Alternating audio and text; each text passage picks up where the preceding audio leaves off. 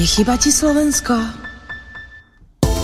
Vítajte v epizóde 26 podcastu Nechýba ti Slovensko, kde sa rozprávam so Slovákmi žijúcimi v zahraničí. Čaute, ja som Henny a zdravím vás z Južnej Kalifornie. Nož neskutočne veľa sa v mojom živote udialo, či už dobré, alebo menej príjemné. A zrazu je tu jeseň a ja som pozadu s epizódami podcastu, čo je ešte horšie, unikli mi niektoré nastavenia. A tým pádom zvukovo bude tento diel nuž zaujímavý. Za čo sa vám vopred ospravedlňujem, ale žiaľ, ako sa hovorí, you don't use it, you lose it. Takto proste reálne chodí asi vo všetkom. V každom prípade tu mám pre vás nového hostia, ktorou je Paulína Žakovská, ktorá sa dostala do Francúzska vďaka hádzanej a neskôr sa ocitla aj vo Švédsku a osud ju zavial naspäť do Francúzska.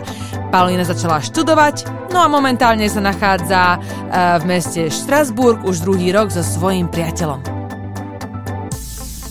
Čo ťa motivovalo prvýkrát opustiť Slovensko a odísť do zahraničia? Ja som pomerne náhodou sa ocitla vo Francúzsku, lebo prvotne vlastne som mala ísť na vysokú školu do Brna po maturite, ale zhodou okolností som bola na turnaji v Remeši vo Francúzsku, kde ma oslovil tréner, lebo v tej dobe som hrávala hádzanú pomerne intenzívne, čo znamená pomerne intenzívne rovná sa 9 tréningov za týždeň. Ale nejak som si nemyslela, že po maturite vlastne budem pokračovať, ale príležitosť sa naskytla. Čiže tréner jeden z tímov, ktorý bol vlastne na tom turnaji, potom aj za mnou prišiel a že či by som chcela hrať za nich a že za peniaze a ja vtedy, že wow, že ja sa môžem aj živiť hádzanou, že nie, len že ako dovtedy to bolo, že vlastne rodičia platili za hádzanú a teraz sa môžem jasne aj živiť. Čiže som sa ocitla po 2 mesiacoch, vlastne jasné, že všetko sme podpísali, ešte mamina podpísala vtedy, lebo som mala 17, ale potom som mala 18 letia a prišla som na sever Francúzska, do malého mesta. Volá sa Olno a Emery. Nemyslím si, že ho niekto pozná. To určite nie. Pri belgických hraniciach, 10-tisícové mesto. Bez toho, aby som mala nejaké bratislavské nároky alebo čo, tak ocitnúť sa v 10-tisícovom meste na severe Francúzska po nejakej mladosti v Bratislave bolo celkom zaujímavé. Vzhľadom na to, že tam bolo viacej kráv ako ľudí, ale ľudia veľmi milí. Wow, tak to si neviem ani predstaviť, že proste zrazu sa ocitnem na takom malom mieste a proste nejakých veľa mladých ľudí tam asi nebolo, že? Vieš čo, moja výhoda bola, že som prišla do kolektívu, vzhľadom na to, že hádzaná je kolektívny šport. Čiže akože v tej dobe som bola najmladšia v tíme, ale akože hneď sme si veľmi sadli, baby boli výborné, mali sme tam 5 cudziniek, z toho 1 Rumunka, 1 Polka, 1 Češka dokonca, dokonca 2 Polky a samé francúzsky inak. Ale aj francúzsky boli veľmi také ústretové. Výhoda bola, to je výhoda v nevýhode, že nikto skoro nevedel po anglicky, teda okrem cudziniek. Čiže som bola nútená sa pomerne rýchlo naučiť po francúzsky, lebo ani som to nezmienila, ale ja som vôbec nevedel po francúzsky, hej, akože že nič, že nula. Čiže pre mňa to bola aj príležitosť vlastne sa naučiť nový svetový jazyk. Aha. Takže tak. Bola si začiatku smutná z toho, že vlastne nevedela si sa hneď napojiť na ten kolektív. Vieš, keď vlastne nevieš ten jazyk, tak je to také, že všetci sú milí, ale nevieš mať také konverzácie nejaké hlboké alebo niečo také. A to ja som ešte dosť komunikatívny typ, čiže ma to niekedy frustrovalo, že som integrovať, ale aj takú nejakú poriadnu interakciu s ľuďmi.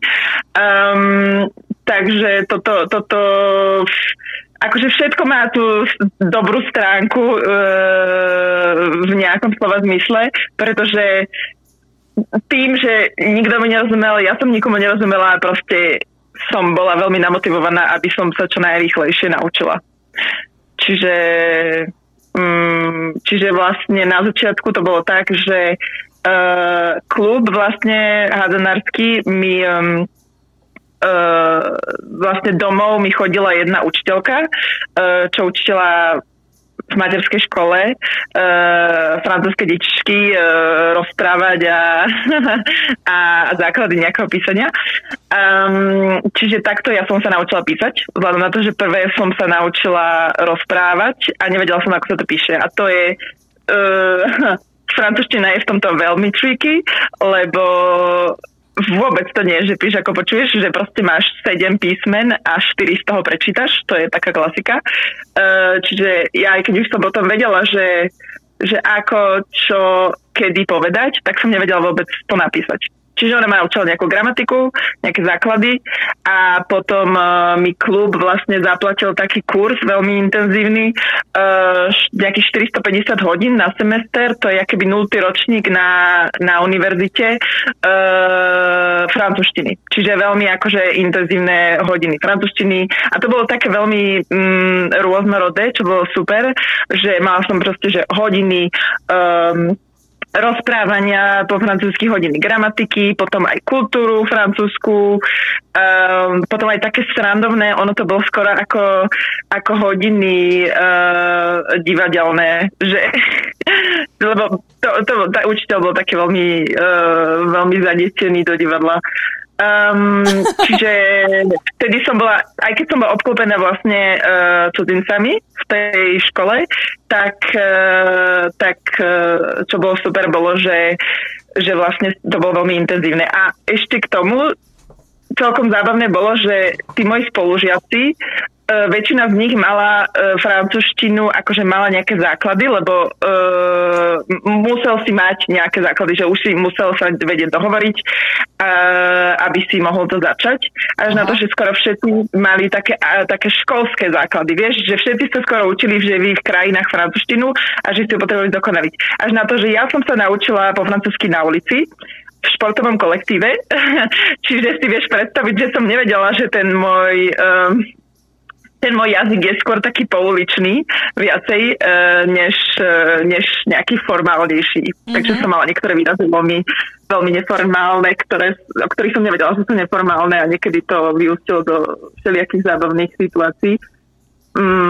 Lebo Francúzi majú veľa slov, ktoré môžeš povedať 3-4 spôsobmi na základe toho, že s kým sa rozprávaš, v akom kontexte, vieš, že také jak slang, ale ešte to má viacej takých vrstiev, akože, že proste, že toto je bežná reč, toto je veľmi na úrovni reč, toto je, takto sa môže rozprávať s rodinou alebo s kamošmi, to je... Vieš čo, myslím, že aj angličtina to je v angličtine je to trošku také, ja si to všímam aj tu, že je taký level, taký veľmi pouličný, taký až teenagerský, vieš, že vlastne tie slová sa stále opakujú, také slangové a také pouličné a potom je to také, že medium a potom je to také veľmi vážne, hej? Takže si to viem predstaviť. Ale v tomto je angličtina taká neformálnejšia, tak nejako globálne, lebo francúzština reálne je ešte stále, vieš, že po aj také jednoduché, teda akože klasické veci, ako napríklad to, že v angličtine ani nerozlišuješ výkanie a týkanie, tak toto bolo v francúzštine tak ako v slovenčine rozlišuješ a ešte aj, že v akejsi nejakej sfére alebo s akými ľuďmi sa rozprávaš alebo proste vieš, že tuto je ešte pomerne veľký dôraz na to, že s kým ako sa môžeš rozprávať. Ale akože už to začína byť trošku neformálnejšie, tak ako napríklad v angličtine, ale stále je to také, neviem. Mm-hmm. Tie rozdiely tam cítiš.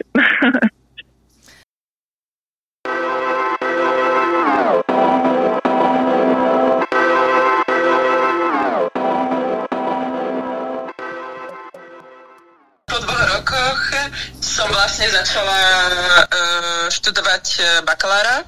Jeho som si vychcane vybrala aj na základe toho, že mala som predmety po francúzsky, ale aj po anglicky a dokonca aj po švédsky.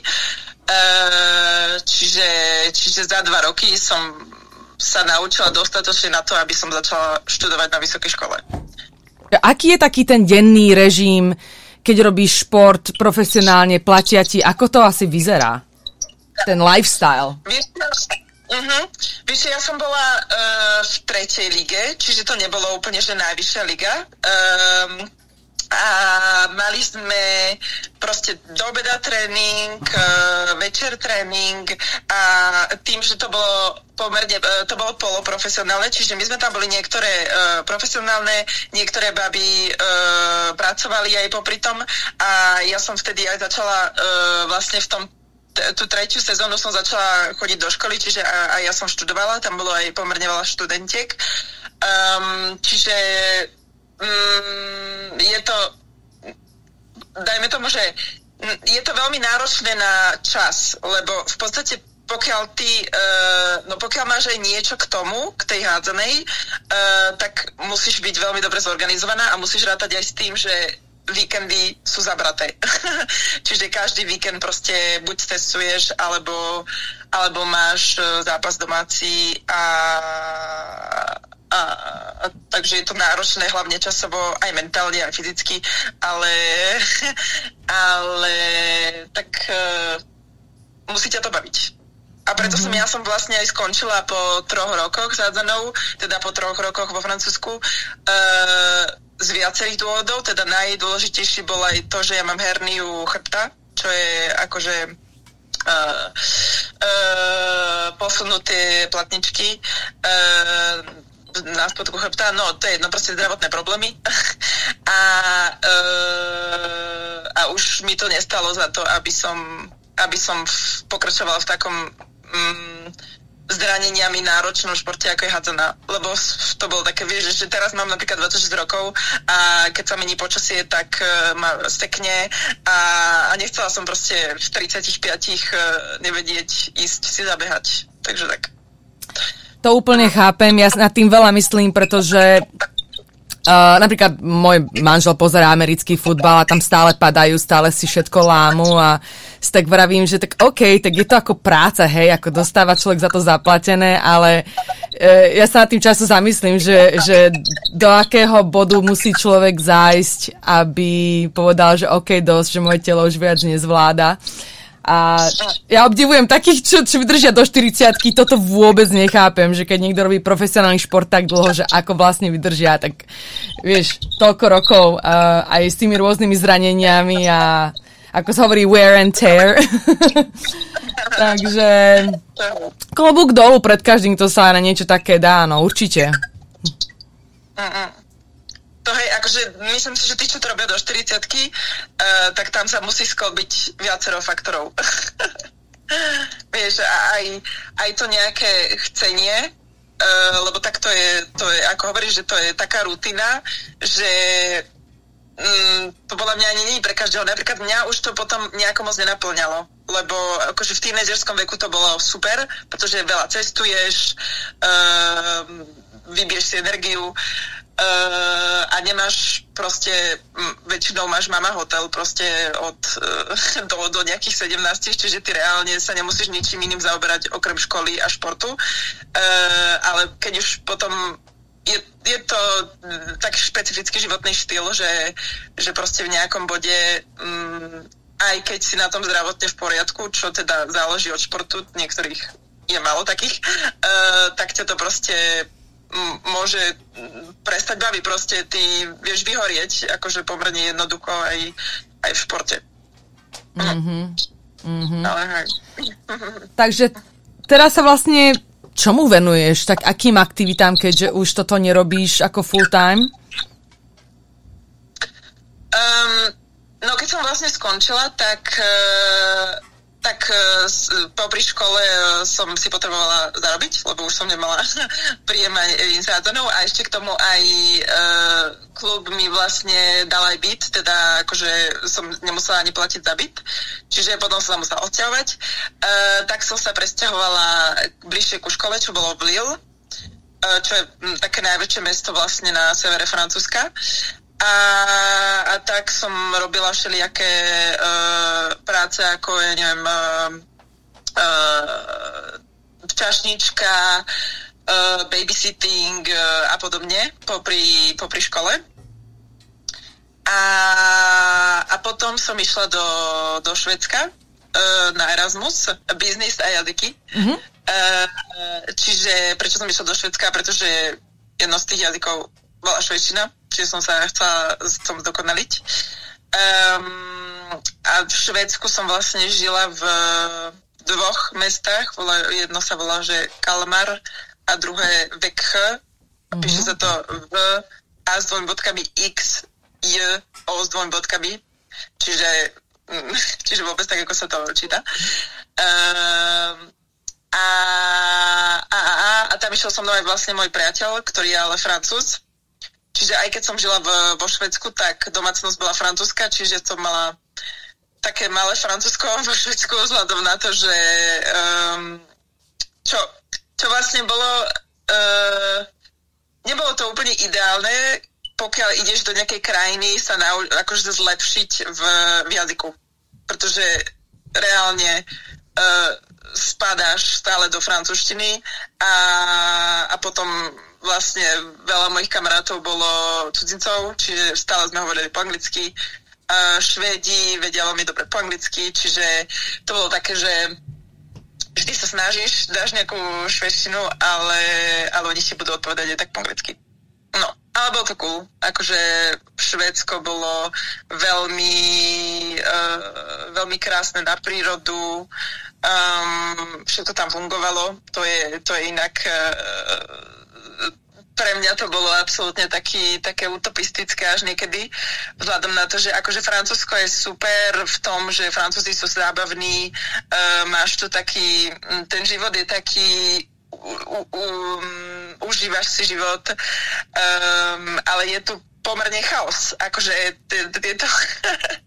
Tá mentalita, akože tá francúzska mentalita je taká chaotická. Oni sú to známi aj tým napríklad, že na obed môžeš mať 2 hodiny, lebo proste je predjedlo, jedlo, dezert, sír, dokonca to je akože jeden z chodov, je že sír. Áno. A to je proste také, že máš... tanier s 3 rôznymi sírmi a proste každý si dá to, na čo má chuť. a tým väčšinou vlastne končí tvoje nejaké stolovanie, vieš, akože že potom, čo si dal predjedlo, jedlo, dezert, tak máš ešte sír.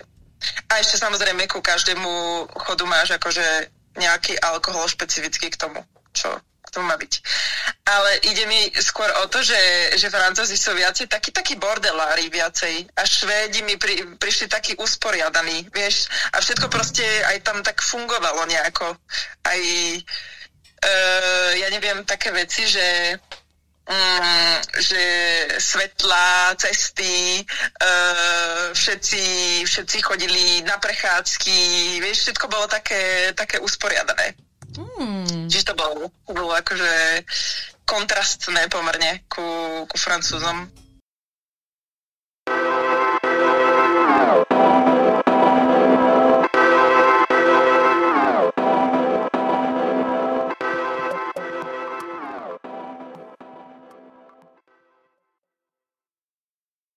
Sme sa vrátili do Francúzska, lebo priateľstvo je do Francúzska a do Paríža.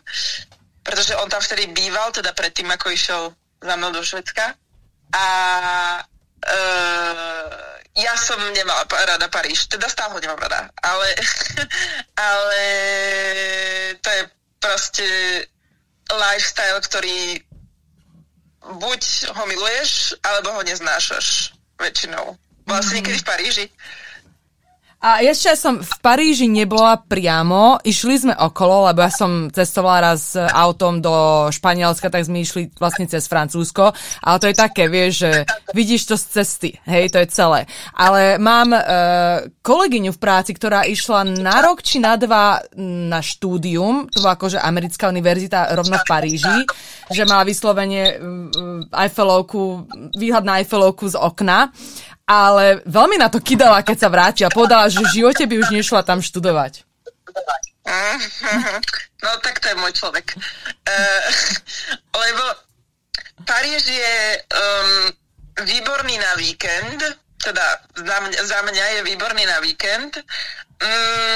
Asi je to mesto, ktoré sa dá poriadne užiť, pokiaľ si na dôchodku, čiže máš veľa času a pokiaľ teda máš veľa peňazí, teda pokiaľ si teda na dôchodku s veľa peňazmi a teda pokiaľ si umelec tiež, pretože samozrejme, že kultúrne vyžitie a kultúrne možnosti sú neobmedzené, to akože je to hej.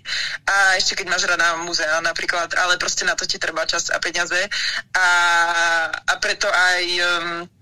keď sa vieš vyhnúť takým tým veciam, ako stráviť 1.5 hodinu v metre, ktoré smrdí od fekálií a potkanov a odpadkov a všetko, čo k tomu patrí, k takému správnemu odoru parížského metra. No a keď máš ešte rada ľudí, pretože tá hustota obyvateľstva je neskutočná, akože to si myslím, ak sa teda nemýlim, treba si to overiť, ale podľa mňa je to európske najhustejšie mesto, akože vieš, akože čo sa týka počet obyvateľov na meter štvorcový, nemyslím si, že má konkurenta vlastne Paríž v takej veľkosti, ako je vlastne. No, ale takže toľko k Parížu. Za mňa to nebolo nič moc. Ono mi to trošku znie ako LA, lebo aj tam máš strašne vysokú koncentráciu ľudí, keď tam ideš. A tiež to príde trošku také chaosné. Veľmi mi to, ako to opisuješ, tak mi to strašne pripomína LA, lebo to je tiež... také mesto, ktoré ľudia buď veľmi milujú, alebo ho proste nenávidia. Že nenávidia, nechcú tam ísť. Napríklad môj muž tam nerád chodí, tak ja furt musím ťahať, že tak poďme už na víkend, poďme sa už pozrieť, vieš, a to je stále tak ako schopa tej deky. Takže chápem, ja zase to mám rada, lebo ja mám rada to kulturálne vyžitie, lebo som umelec, tak samozrejme stále chcem ísť, fotiť všetko, no takže... No, tomu rozumiem. Ale vieš, aj tá kvalita života je, že teda my sme bývali aj v dobrej štvrti, čiže to zase nebolo, že by sme mali úplne najhorší zážitok aj v tomto, čiže bývali sme v 26 metroch štvorcových dvaja. Čiže je to také, že ešte vtedy bola korona, teda začala. V podstate po 8 mesiacoch, čo sme sa nasťahovali obidvaja na full-time do Paríža. Čiže to nebolo nič moc, to ti poviem, že proste neviem si predstaviť napríklad mať rodinu v Paríži, vieš, a proste, lebo aj tým, aké je to mesto veľké a ten chaos a všetko, tak ty ani vlastne deti nemôžeš do pomerne vysokého veku ani nechať nestrážené niekde, pretože tam je tak strašne veľa ľudí, tak strašne veľa podnetov, tak strašne veľa dopravy, že ani neviem, že ako to niektorí zvládajú. Teda samozrejme, že oni väčšinou mávajú všelijaké také tie operky a babysitterky, ktoré sú vlastne non-stop s deťmi, ale proste tak nejako celkovo, že ty ako dieťa napríklad, ale teda ja hovorím, že ako dieťa, ale aj mne to vadilo, že som nevedela, že výjsť z domu a ísť sa prejsť niekam do prírody. Vieš, že to sa nedá. Čiže to je také, že musíš ísť do metra alebo teda na vlak, taký ten regionálny, aby si sa ocitla niekde, kde vlastne nebude hlava na hlave. Aha. Lebo aj v tých parkoch, aj keď je tam pomerne veľa parkov, tak hneď ako je trošku pekne, tak to je tak strašne plné, že ty nemáš pocit, že si v parku. Alebo keď si chceš zabehať, vieš, tak tam vieš mať niekedy normálne skoro až, že zápchy. Akože, wow. Tak tu to nehrozí. Keď ideš v nejakých tých rush hours na behanie, tak tam je toľko ľudí, vieš, lebo proste nemáš nikde inde kam ísť. Čiže je to, proste za mňa ten Paríž nič moc. Ale rozumiem, keď je to niekoho obľúbené mesto, to zase 100 ľudí, 100 chutí. Mm-hmm. Takže keď chceš ísť trebárs niekde na túru, že do prírody, ako do nejakej trošku divočiny, tak asi ako dlho ti to trvá, že výjsť z Paríža a ísť niekde? Záleží veľmi, že kde bývaš, ale tak napríklad my sme vtedy bývali v 15. okrsku na severe, čo je pri Eiffelovke asi 10 minút. Mm-hmm. Čiže išli sme hodinu, akože v takým tým vlako, to sa volá, že RR, akože to sú tie regionálne vlaky, ktoré idú, že cez Paríž a mimo Paríža do tých predmestí. No a tam vieš už potom ísť do nejakého lesíka, takého naozajstného lesíka, lebo v podstate máš k Parížu máš dva také veľké parky, ktoré sú dostupné aj rovno z Paríža, ale presne, že to ešte nie je taká tá príroda. Jasné, že naozaj ísť. A no tu, keď ideš do nejakého väčšieho parku, no v Santa Barbare nie, ale trebárs v tom LA, hej, máš viac parkov, ale tam zase je problém, že sa premnožili bezdomovci. A hlavne po tej korone to vidno aj tu, že tých bezdomovcov viac, takže je to skôr také, že nie, že nebezpečné, ale môže byť, možno keď už sa zotmie, aké to je tam s tými bezdomovcami a s takýmito vecami, že kriminalita a po covide, či sa to tak akože zhoršilo? No, v Paríži ti neviem povedať po covide, vzhľadom na to, že my sme sa presťahovali cez covid. Aha. Do Štrasburgu, ale celkovo toto je tiež ďalšia vec, inak o Paríži je, že tam sú veľké tie kontrasty, akože socioekonomické, aj čo sa týka proste tých sociálnych vrstiev, čiže hej, aj v Paríži je napríklad veľmi veľa bezdomovcov a ako hovoríš, aj tie parky sú známe aj bezdomovcami, aj prostitútkami, aj feťákmi, čiže hej, aj to je problém s parkami v meste, ako je Paríž. Ale akože ale tuto napríklad v Štrasburgu to je neporovnateľné, čiže tuto sa to nedá moc porovnávať, ale čo sa týka nejakého, neviem ti ani povedať, že či je tu viacej akože bezdomovcov po covide, vzhľadom na to, že my sme prišli cez covid, ale určite cez leto je pomerne veľa bezdomovcov a nemyslím si, že ostatné roky toľko bývalo. Čiže je tu nejaký nárast určite. Ale tak nejako celkovo aj vo Francúzsku, vo väčších mestách máš aj pomerne veľa imigrantov, ktorí vlastne kempujú, vieš, akože sú také zóny, akože áno, kde sú také kempy. Takže aj to, ale tak to je už potom iná vec. To je iné, hej. Alebo to je skoro ako utečenecký tábor, nie akože bezdomovci francúzsky, hej. Hej, to je viac ako utečenecký, hej, ale že tieto posledné roky je to pomerne dosť aj neregulované. Vieš, že niekedy to ani nie je, že tábor, ale proste vidíš 2-3 stany niekde po meste a väčšinou sa to začne riešiť, až keď ich je tam viacej ako 2-3. ale hej, toto je taká tá negatívna stránka. Ale presne, že záleží. Toto inak vo Francúzsku, povieš mi aj, že ako je to v Amerike, ale vo Francúzsku veľmi záleží vo veľkých mestách, kde v akej štvrti žiješ. Pretože ty reálne môžeš mať úplne iný život v tom istom meste od štvrti k štvrti. Čiže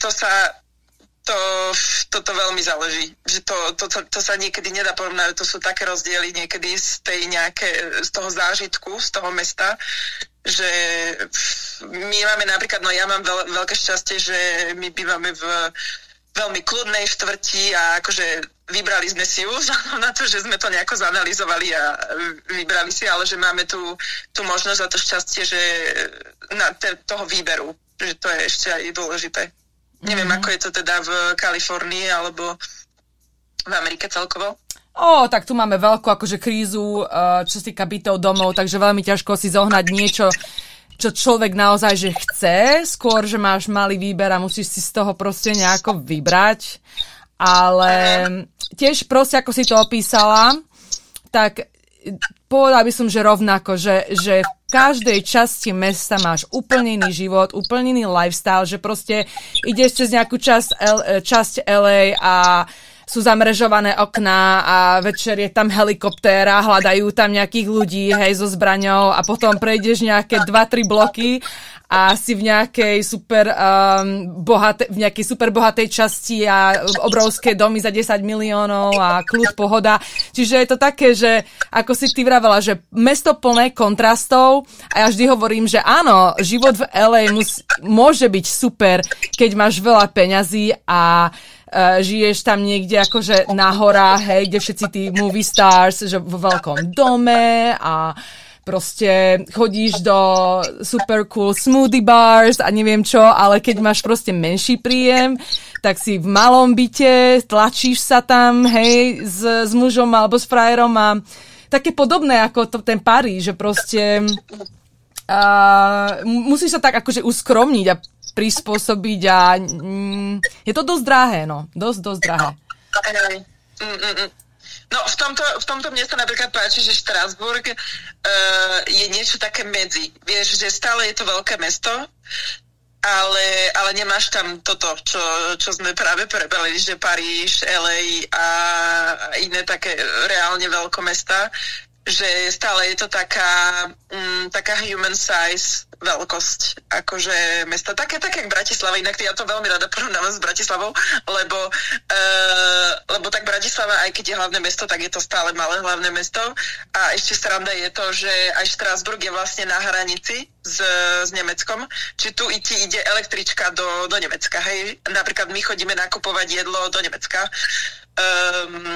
lebo je tam lepší výber, čo sa týka vegánskeho jedla, pretože ja som vegánka a doma papáme vegánsky. A tak nejako celkovo zelenina a ovocie sú lacnejšie aj, ale a celkovo vlastne ten výber je taký bližší vlastne mojim nejakým návykom stravovacím. A čiže v podstate je to podobné ako s Bratislavou, s tým, že v Bratislave tiež máš proste štvrte, ktoré sa dotýkajú Rakúska a Maďarska. Čiže v tomto mi to príde také, že mám taký domáci feeling v tom. To je celkom cool. Si vravala, že si vegánka, vegetariánka, aj tvoj priateľ? Nie. On teda je doma, vzhľadom na to, že ja som nejaký šéf kuchár domáci a on je skôr taký pomocník krajací. Tak doma je vegánsky, ale keď sme proste vonku a záleží, že aké sú možnosti vegánske, ale on si dá hocičo v podstate. Mm. A on je hlavne z takého regionu vo Francúzsku, čo sa volá, že Auvergne. To je juho-stred Francúzska a to je region známy vlastne syrmi a salámami a je tam tiež viacej kráv než obyvateľov. Aha. Čiže vlastne keď som prvýkrát došla, tak vlastne keď som prvýkrát stretla jeho rodičov, tak z toho boli trošku sklamaní, že neochutnám ich nejaké typické špeciality. Tak to verím. Ja som sa tiež snažila byť vegetariánka, vegánka nejaký čas, ale pre mňa to bolo skôr experimentovanie, tak som vedela, že to bude dočasné, že mi to nevydrží, samozrejme nevydržalo. A mám rada syr tiež, takže tiež by som na takom mieste asi nevydržala. Nehrozím. Neviem, ako to robíš medzi tými sírmi. Máš rada syr, alebo ako dlho si vlastne vegánka? Ja som mala veľmi, veľmi rada syr. Teraz som vegánka niečo vyše 6 rokov, asi 6,5. No a ja vzhľadom na to, že som prišla do Francúzska pred 8 rokmi, tak som stihla ochutnať všetky syry, čo bolo možné. Ale hej, akože syr bolo niečo, čo som mala veľmi rada. Ale už teraz, vieš čo, máš veľmi dobré náhrady s kešu orieškov a tu myslím si, že je to aj kvôli tomu, ako Francúzi sú milovníci syrov, tak tu je pomerne veľa takých startupov potravinárskych, ktorí robia veľmi, veľmi dobre už tieto náhrady, že to nie je taký ten vegánsky syr, čo kúpiš v supermarkete a zloženie je, že plast s plastom, ale je to naozaj taký poctivý, že zrejúci akože vegánsky syr. Mm-hmm. Aj s takou kôrkou, takouto povestnou niektorých syrov. Napríklad vieš robiť camembert a...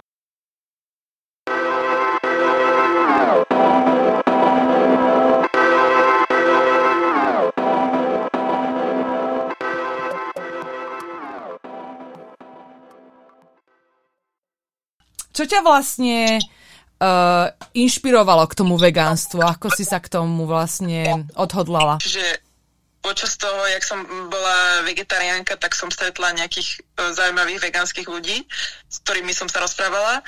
A tak v nejakej chvíli som si povedala, že tak prečo neísť na nejaký next level? A tak, a som si, ale ja som taká neortodoxná vegánka, že nie som taká teraz, že by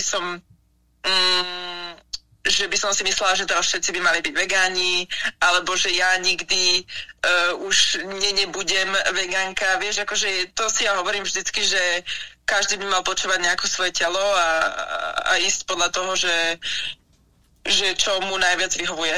Mm-hmm. Ale napríklad mne niekedy vadí také tie ortodoxné vegánske myšlienky toho, mm-hmm. Že niektorí vegáni mi niekedy prídu, že sú kontraproduktívni tým, že vlastne hlásajú nejako, že oni teraz pochopili svet a pochopili celé stravovanie a všetci by teraz mali robiť tak, ako oni teraz zistili, že ako to vlastne sa má robiť. Čiže toto mi príde trošku kontraproduktívne, pretože potom sú rôzne také mýty o tom, že ako vegani odsudzujú ľudí, ktorí nie sú vegani. Chápeš? Áno. A stretávam sa s tým akože reálne. Ako? Že stretávam sa s tým akože reálne, vieš, s takými ortodoxnými, že je to skoro už ako keby to bola nejaká sekta, že ako všetko má také nejaké svoje zdravé hranice, ale niekedy to už ako presahuje tie zdravé hranice a vtedy to už začína byť také, že okej, že mi rutiluje trošku taký neflexibilný, tak. Hej, to inak to je veľký problém, ale tak akože to je asi v každom nejakom takomto movemente sú proste nejakí extrémisti, ale najhoršie je to, že ich najviac počuješ väčšinou, čiže toto je, ale za mňa je to naozaj akože kontraproduktívne a myslím si, že je to do určitej miery pokrytecké, v tom slova zmysle, že je strašne málo ľudí, ktorí reálne sa stravujú vegánsky od vždy, proste, že boli vyrástli na vegánskej strave a tým, že proste zo dňa na deň niečo zmeníš a potom hejtovať vlastne všetkých, ktorí robili tak ako ty počas 20 rokov, je veľmi také, no za mňa tak vôbec by som do toho nešla. A čo sa týka takej tej slovenskej stravy, robíš niečo doma také, že vegánske, ale slovenské? Alebo je tá tvoja vegánska strava už tým, že žiješ v zahraničí a že cestovala taká skorej, že medzinárodná? Že urobíš niečo, čo ja viem, z kyslej kapusty niečo, alebo z nejakého, že zemiakového cesta v zime, alebo také, že proste aj pre priateľa, hej, že trochu kultúry, alebo nie? Je to taký mix. väčšinou takej medzinárodnej kuchyne a slovenskej kuchyne, pretože ja veľa jedál asociujem k nejakým spomienkam. Čiže mám proste starku, maminu, babku, ktoré super varia a vždy varili, čiže ja niekedy niektorými jedlami si chcem vlastne znovu obnoviť také nejaké spomienky na to, že keď mi to varili. A samozrejme v tej vegánskej verzii, ktorá sa dnes už dá pomerne jednoducho a efektívne vlastne napodobniť. A na toto mám dokonca aj, čo som dostala vlastne aj kuchárske knihy, ktoré sa volajú Slow Vegan. Poznám. Poznáš? Mm-hmm. Hej, hej. Takže v tomto je to super. Ale nevýhoda je to, že to sú také dosť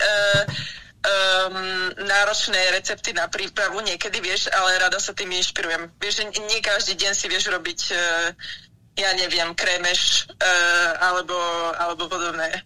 Jasné, ja keď sa do niečoho takého pustím, tak to je tak na pár hodín v kuchyni, to úplne poznám.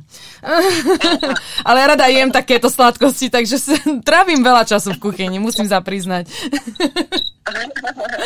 Takže aj mňa to veľmi baví, ale v tomto je výhoda aj to Nemecko, že napríklad si spomínala kyslú kapustu, tak kyslú kapustu nezohnáš vo Francúzsku, alebo teda ja o tom neviem, ale v Nemecku áno. Áno, tak toto je už výhoda, toto je výhoda. A ako si tam vlastne dlho v tom Štrasburgu? Teraz to 2 roky. 2 roky. A už si tam aj postretával nejakých Slovákov? Akože nejak náhodne, alebo nejaká komunitka, alebo niečo také? Toto je celkom sranda, pretože vtedy, dokým som sa presťahovala vlastne do Štrasburgu a do Alsacka, tak som nejako si nevedela úplne predstaviť akože v tých ostatných mestách, kde som žila, že tam budem dlhodobo. Čiže som sa nikdy nejako nezaujímala o slovenskú komunitu, ale tu som si povedala, že áno, chcem tu mať nejakých Slovákov, pretože je to veľmi milé a ja to mám veľmi rada proste sa len tak začať rozkecať po slovensky. Čiže, čo sa stalo, bolo, že 1 rok som vlastne spoznala 2 Slovákov, z toho jeden vlastne študoval tu na univerzite, ale keď sme boli potom spolu, vieš, na káve, tak som bola taká, že toto nie je typ, s ktorým by som sa kamarátila aj na Slovensku. A nechcela som mať proste takých Slovákov, ktorých by som sa s nimi rozprávala a stretávala iba kvôli tomu, že sú Slováci. Čiže toto z tohto som nejako upustila, ale aktuálne, to je pomerne čerstvé, lebo nejak pred pár mesiacmi sme sa spoznali, tak som spoznala jednu Slovenku v šatni v posilke. To je celkom vtipná story, pretože ona bola takto, jak my tu teraz facetimujeme, tak bola so svojimi rodičmi, volala a ešte aj bez slúchatok, v posilke proste. Samozrejme, že rátala s tým, že nikto nerozumie naokolo. Volá sa Danka. Možno si toto aj vypočuje inak potom. Ale bolo to strašne milé a prišla mi, jej energia ma veľmi bavila. Čiže som si povedala, že okej, ja viem, že ona je Slovenka, ona nevie, že ja som, vieš, to nemám napísané na čele. Čiže keď dovolala, a ešte som si aj povedala, že to je veľmi také autentické, že ako s nimi volala, pretože si myslela, že proste nikto nepočuje, čiže sa mi to páčilo, celá tá situácia. Tak keď dovolala, tak som proste, že za ňou došla, že ahoj, ani už neviem, čo som povedala, proste, že áno, že som Slovenka, si Slovenka, chceš sa so mnou rozprávať, chceš byť so mnou kamoška, vieš, proste akože, ja som pomerne priamy človek v tomto. Čiže vlastne, aby som to skrátila, tak sme sa potom stretli spolu, išli sme spolu jesť na večeru a vtedy som sa dozvedela, že má vlastne dieťatko 1,5-ročné vtedy a priateľa Francúza, čiže sme si mali veľa čo toho povedať, lebo máme spoločné nejaké témy a tak nejako celkovo tam proste sme si veľmi sadli. Čiže doteraz sa stretávame a som z toho veľmi rada. pretože je to také osviežujúce. A je to taký mixík, vieš, že aj tí naši frajeri si majú čo povedať a akože samozrejme, že sa bavíme primárne po francúzsky, ale proste niekedy, keď sa ocitneme len dve alebo proste na malúninku, čo je vlastne ich dieťatko, tak sa rozprávame tak dvojjazyčne. Je to veľmi zábavné, akože mať takýchto v okolí. To je super. To máme aj my tak s kamarátmi, že keď už sú vlastne partnery pripojené jedno s druhým, tak meníme na angličtinu a potom keď sme sami, tak zase slovenčina. Dosť sa to mixuje. Niekedy to je ťažké, keď si akože medzi Američanmi, lebo proste keď hovoríme proste s Američanmi, Slovákmi, tak je to taká americko-slovenčina, vieš, že dve vety po slovensky, potom dáme vetu anglicky a naspäť po slovensky a pre nás to akože v pohode, ale pre nich to je taký chaos trochu, že akože teraz ako sa rozprávame. Hej.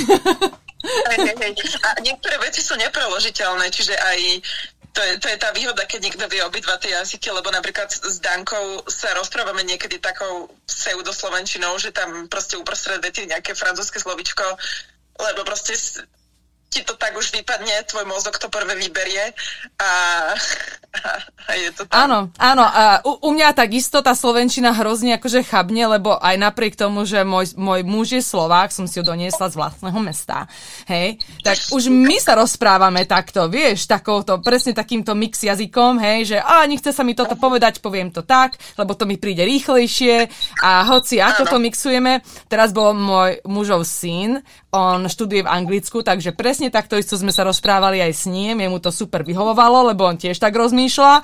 No hovorím si, my raz prídeme domov na Slovensko, to bude kritika. To budeme vypadať vlastne hrozne zle. Ale ako to máš ty, keď prídeš domov? Je to taký šok? Je a dovtedy, dokým som nežila dlhodobo v zahraničí, som si samozrejme, ako väčšina ľudí myslela, že jasné, že to hará na teba, že chce ukázať, že žije v zahraničí a hľadá slovíčka, ale odvtedy, čo to reálne žijem a cítim sa za to trápne niekedy tiež, že proste, že mi vypadne nejaké slovo po slovensky.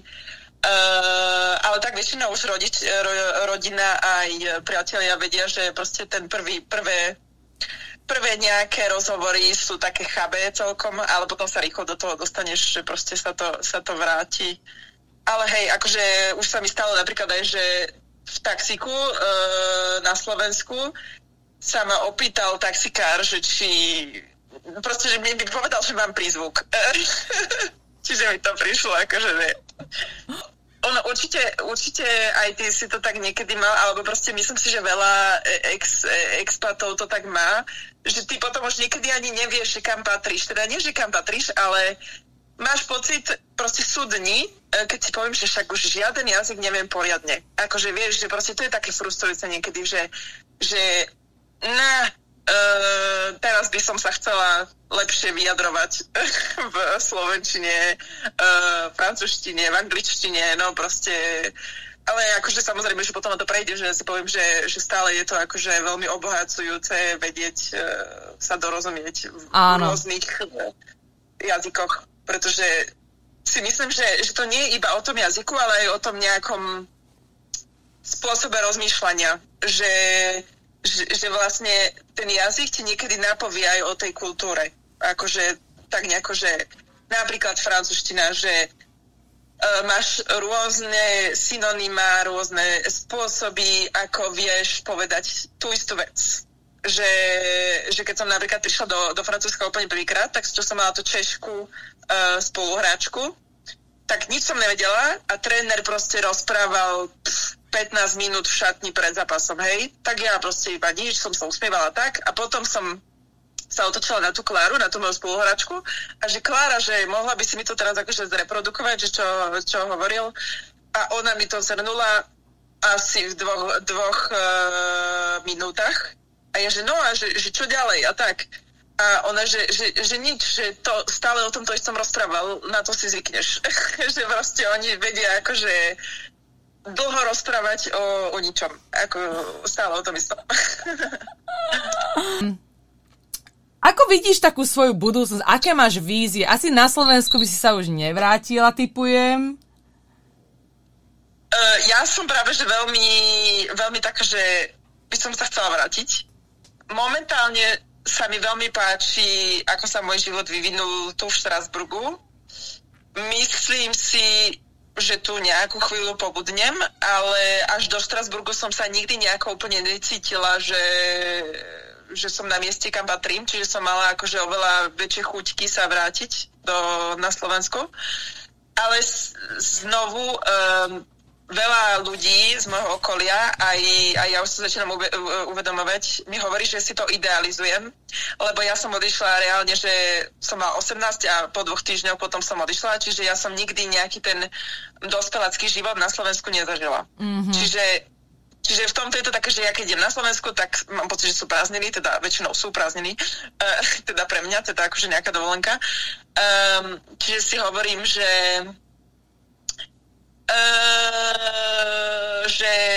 asi si to idealizujem, ale stále proste je tu tá časť toho, že ja mám super rodinu, že mám šťastie mať úžasnú rodinu, veľmi dobrých kamarátov aj z detstva, ktorí tiež študovali mnohí v zahraničí, ale postupne sa mnohí aj vracajú do Bratislavy.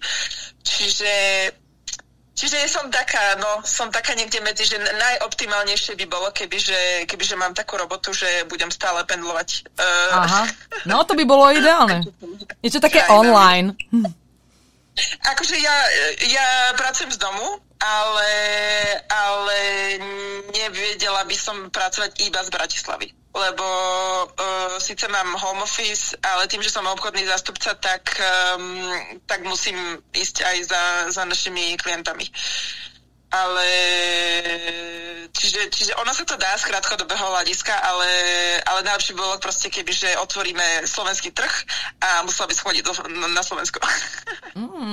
Tak to by bolo ideálne, nikdy nevieš. To by bolo práve, že to riešenie si myslím. Hej, to by bolo mega cool. A možno že sa mi to aj niekedy podarí. Aj buď v tej robote, kde som teraz, alebo nejakej inej, ale hej, čiže... Podľa mňa, vieš, aj finančne, čo sa týka to finančného hodnotenia, keď robíš pre zahraničnú firmu, podľa mňa to sa nedá porovnať, lebo ja to stále počúvam od ľudí, ktorých poznám, žili, vieš, hlavne v tom Anglicku, keď ešte boli tie časy, keď sa ľudia všetci tak sťahovali do zahraničia a potom sa niektorí povrácali a potom mi tak aj vraveli, že no, že neidealizujú si to veľmi, lebo tá realita... ten príjem a vlastne tie možnosti, že nie sú až také, ako si to možno ja predstavujem, lebo ja mám tiež vždy také predstavy, že robila by som to, ale že no, ale nie si v Amerike, tu to tak nefunguje, že proste ten dopyt a vlastne, vieš. Áno, to je, v tomto, hej, že to máš presne pravdu, že ten trh je veľmi malý. A ako hovoríš, tá životná úroveň mi príde niekedy smutná, že aj teraz niekedy, keď sa vraciam proste na, neviem, v lete, na Vianoce sa napríklad vždy vraciam, alebo minimálne 2-krát do roka ja chodím na Slovensko a dúfam, že to bude aj viacej teraz. Štrasburg nie až tak ďaleko v podstate. No ale čo mi príde akože prekvapujúce sú tie ceny. Akože keď si to porovnám s tým, že aké sú platové údaje a aké sú napríklad tu a príde mi, že idem do obchodu si nakúpiť a rovnaký účet mám akože hodnotovo alebo tak v Bratislave to už niekedy akože to centrum aj do reštaurácie keď idem, tak mám pocit, že platím skoro rovnako ako platím tu v Štrasburgu. Čiže je to aj tie nájmy, čo idú veľmi hore a všetko mi príde akože veľmi veľký rozdiel medzi vlastne príjmami a výdavkami. Je to tam také veľmi európske. Veľmi európske ceny. Európske ceny a slovenské príjmy. No nie, dobre. Hej, a teraz ja som neviem, či ako to veľmi to sleduješ, ale... Príde mi to veľmi smutné, že čo sa teraz deje aj politicky, aj v zdravotníctve, aj to sú také veci, že to si hovorím, že ani vtedy som taká vďačná za nejakú stabilitu. Tuto napríklad zdravotný systém je vynikajúci, jeden asi z najlepších, ale ale toto mi príde také, že berem to ako samozrejmosť. Áno. Ale áno, a ja som smutná takisto, pretože pred 2 rokmi presne sa pamätám na to, tých 2020, som má taký názor, že Slovensko konečne ide k lepšiemu, že vidím proste to svetlo na konci tunela, že budeme super, že proste Slovensko ide hore a potom o 2 roky sa prerázili nové dná, o ktorých som ani nevedela, že to sa vôbec dá, hej, že a nie, že jedno dno, ale proste dno za dnom, takže áno, je to smutné, ale na druhej strane zase to beriem tak, aspoň sa to snažím ja osobne brať tak v poslednej dobe, že každá nejaká kríza alebo nejaké zlé obdobie vedie k tomu, že potom príde to lepšie obdobie, že sa vlastne ako kolektívne poučíme z nejakých tých lekcií a potom to pôjde zase trošku hádam hore, no vlastne k tomu lepšiemu. Áno. Takže tá nádej umiera posledná. No to áno, akože ja dúfam, že máš pravdu a ja som pomerne optimistka tiež, ale hej, tá aktuálna situácia je taká tragikomická. Mm-hmm. Čo si najviac odniesla z tohto všetkého, tohto cestovania a života v zahraničí a v rôznych krajinách, kde si to vieš porovnať? V čom ťa to tak najviac obohatilo? V nejakej tolerancii do určitej miery, lebo som stretla ľudí z rôznych zázemí, aj kultúrnych, aj sociálnych, aj mi to dalo taký všeobecný rozhľad a nejakú väčšiu empatiu voči ľuďom, vlastne, ktorých stretávam v každodennom živote. A určite aj vlastne viem viacej relativizovať. Že už si neberiem niektoré veci tak k srdcu, aj keď stále si beriem veľa, ale neberiem veci tak vážne, ako by som možno, že brala, keby som necestovala, alebo keby som nežila v 3 rôznych krajinách, lebo by som si myslela, že je jeden spôsob, ako sa to má robiť a keď sa to tak nerobí, alebo keď sa to tak nestane, tak je nejaký problém, alebo ja mám nejaký problém. Čiže za toto som veľmi vďačná, za taký ten rozhľad a za tú rozmanitosť ľudí, ktorých som mohla stretnúť. Lebo mňa veľmi bavia aj také ľudské príbehy. Kvôli tomu som aj začala počúvať tvoj podcast, lebo mám rada proste random príbehy ľudí, rôzne rozhodnutia, životné okolnosti a tak. Áno, lebo každý si vlastne tú knihu nejakú píše a každého kniha je tak strašne iná, že vlastne nenájdeš 2 ľudí s tým istým story. Aby vám neušli budúce časti podcastu, sledujte ma na nechýbati slovensko.podbean.com alebo na Apple Podcast, Google Podcast, Spotify alebo čokoľvek iné používate. Ak sa vám epizóda páčila, budem veľmi vďačná za každý koment alebo zdieľanie. Budem rada, ak si ma nájdete na Facebooku alebo Instagrame, kde zdieľam aj storky zo života v Kalifornii. Nesmierne si cením, že ste môjmu podcastu dnes venovali čas a počujeme sa na budúce. Čaute!